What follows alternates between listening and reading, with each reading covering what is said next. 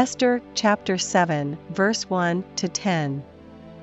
So the king and Haman came to banquet with Esther the queen. And the king said again unto Esther on the second day at the banquet of wine, What is thy petition, Queen Esther? And it shall be granted thee, and what is thy request? And it shall be performed even to the half of the kingdom.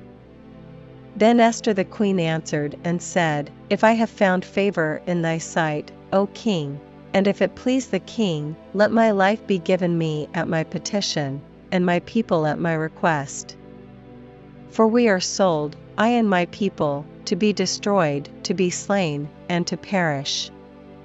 But if we had been sold for bondmen and bondwomen, I had held my tongue, although the enemy could not countervail the king's damage. Then the king Ahasuerus answered and said unto Esther the queen, Who is he, and where is he, that durst presume in his heart to do so?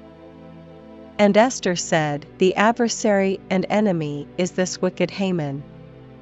Then Haman was afraid before the king and the queen. And the king arising from the banquet of wine in his wrath went into the palace garden.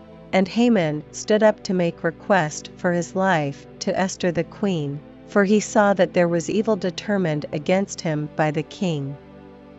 Then the king returned out of the palace garden into the place of the banquet of wine, and Haman was fallen upon the bed whereon Esther was.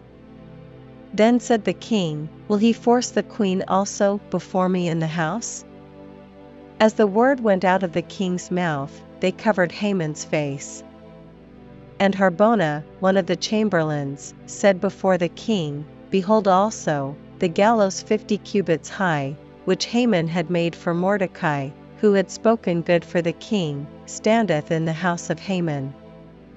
Then the king said, Hang him thereon. So they hanged Haman on the gallows that he had prepared for Mordecai. Then was the king's wrath pacified.